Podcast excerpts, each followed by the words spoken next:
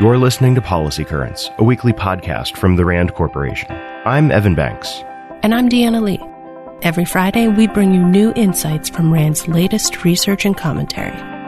It's November 6th.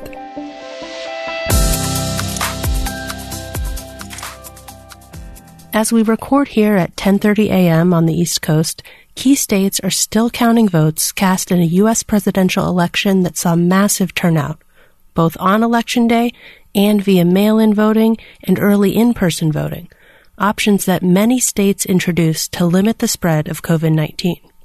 Former Vice President Joe Biden appears to be in the driver's seat, but no winner has been confirmed.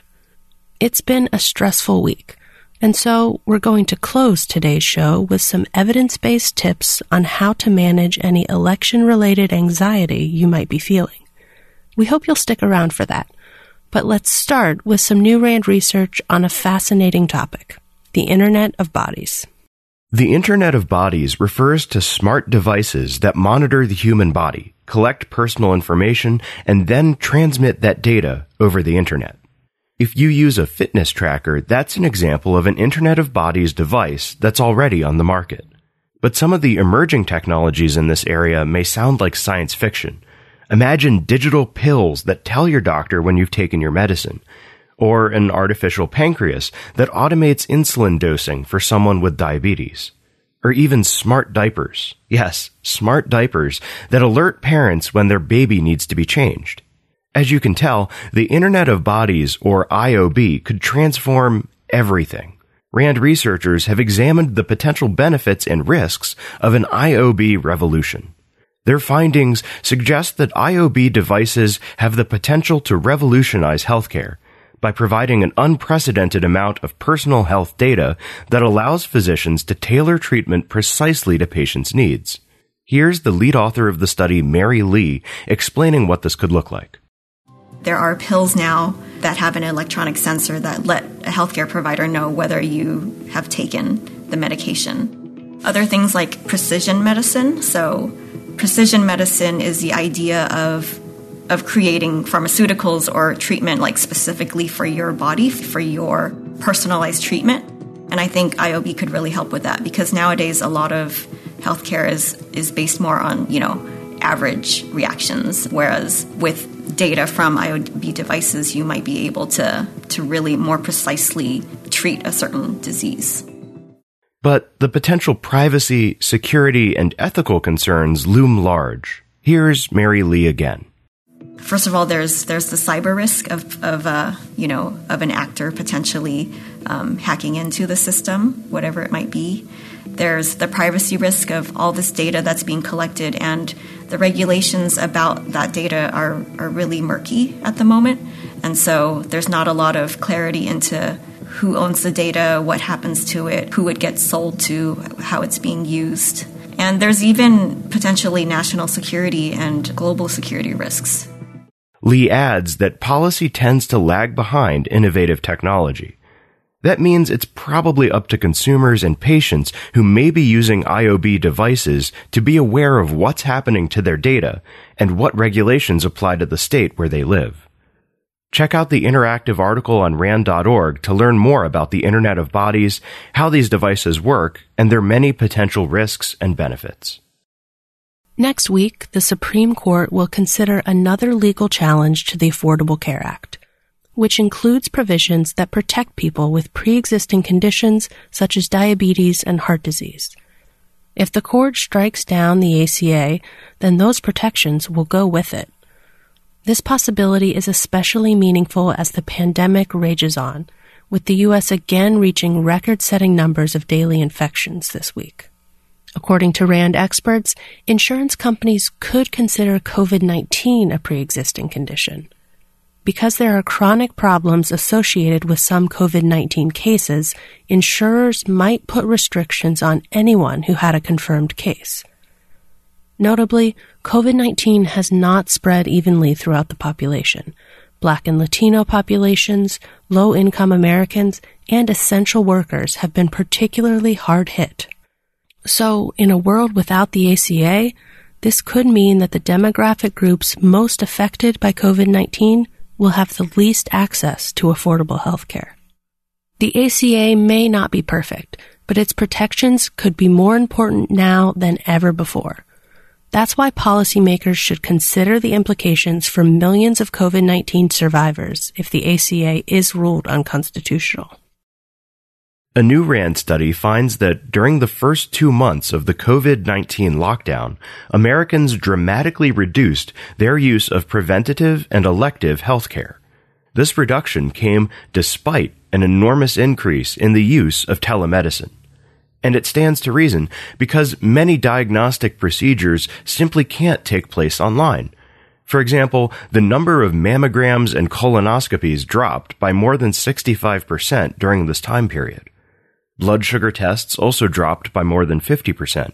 Vaccines among children under age 2 dropped by 22%, and angioplasty procedures dropped by nearly 17%. There was even a small drop in chemotherapy treatments.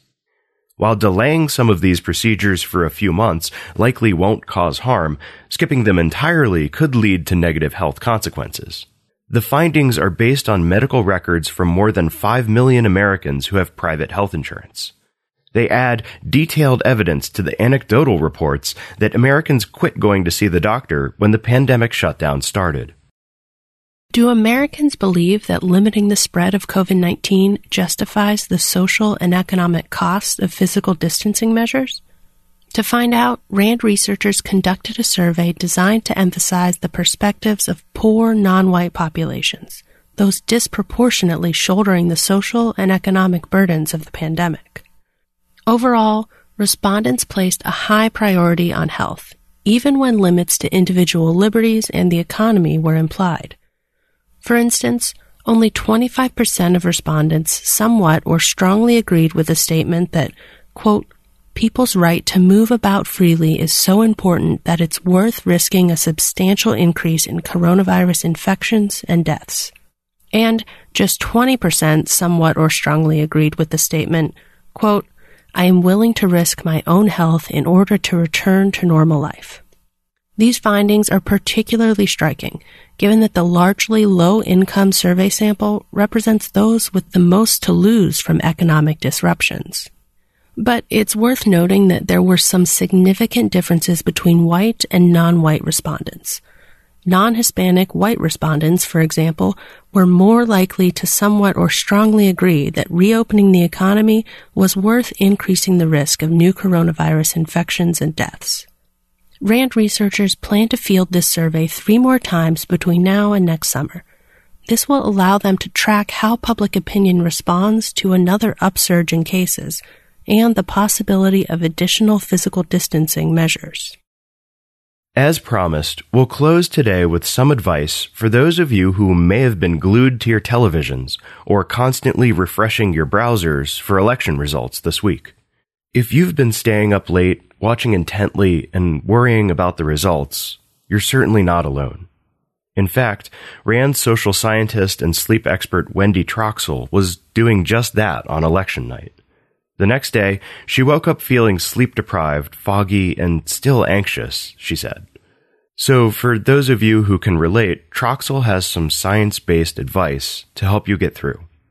First, you can phone a friend, or text a friend, email a friend. Just reach out to connect in some way. Don't isolate yourself. This is one of the most powerful and evidence-backed strategies to boost your mood during especially stressful times. Second, take a walk or engage in some kind of physical activity. The stronger the urge to veg out and do nothing, the more obvious it is that physical activity is the antidote, Troxel says. Research proves again and again that exercise is not only beneficial for physical health, but also is a highly effective way to manage stress. Third, practice mastery, or put another way, accomplish something. This could be as simple as a chore around the house, water the plants, cook dinner, clean behind the refrigerator, or check off a task for work or school that's been nagging you. Whatever it is that will give you that sense of accomplishment, do that. You'll feel better. Finally, help someone else. Volunteering or doing a kind deed for someone is a great strategy to shake off self-pity and feel better about yourself, and maybe even feel better about the world. So whether it's election season or any other stressful time in your life, We hope that you can use these tips to help relieve some anxiety. RAND is a nonprofit institution that helps improve policy and decision-making through research and analysis. For more on what we covered this week, check the show notes at rand.org/podcast. We'll see you next week.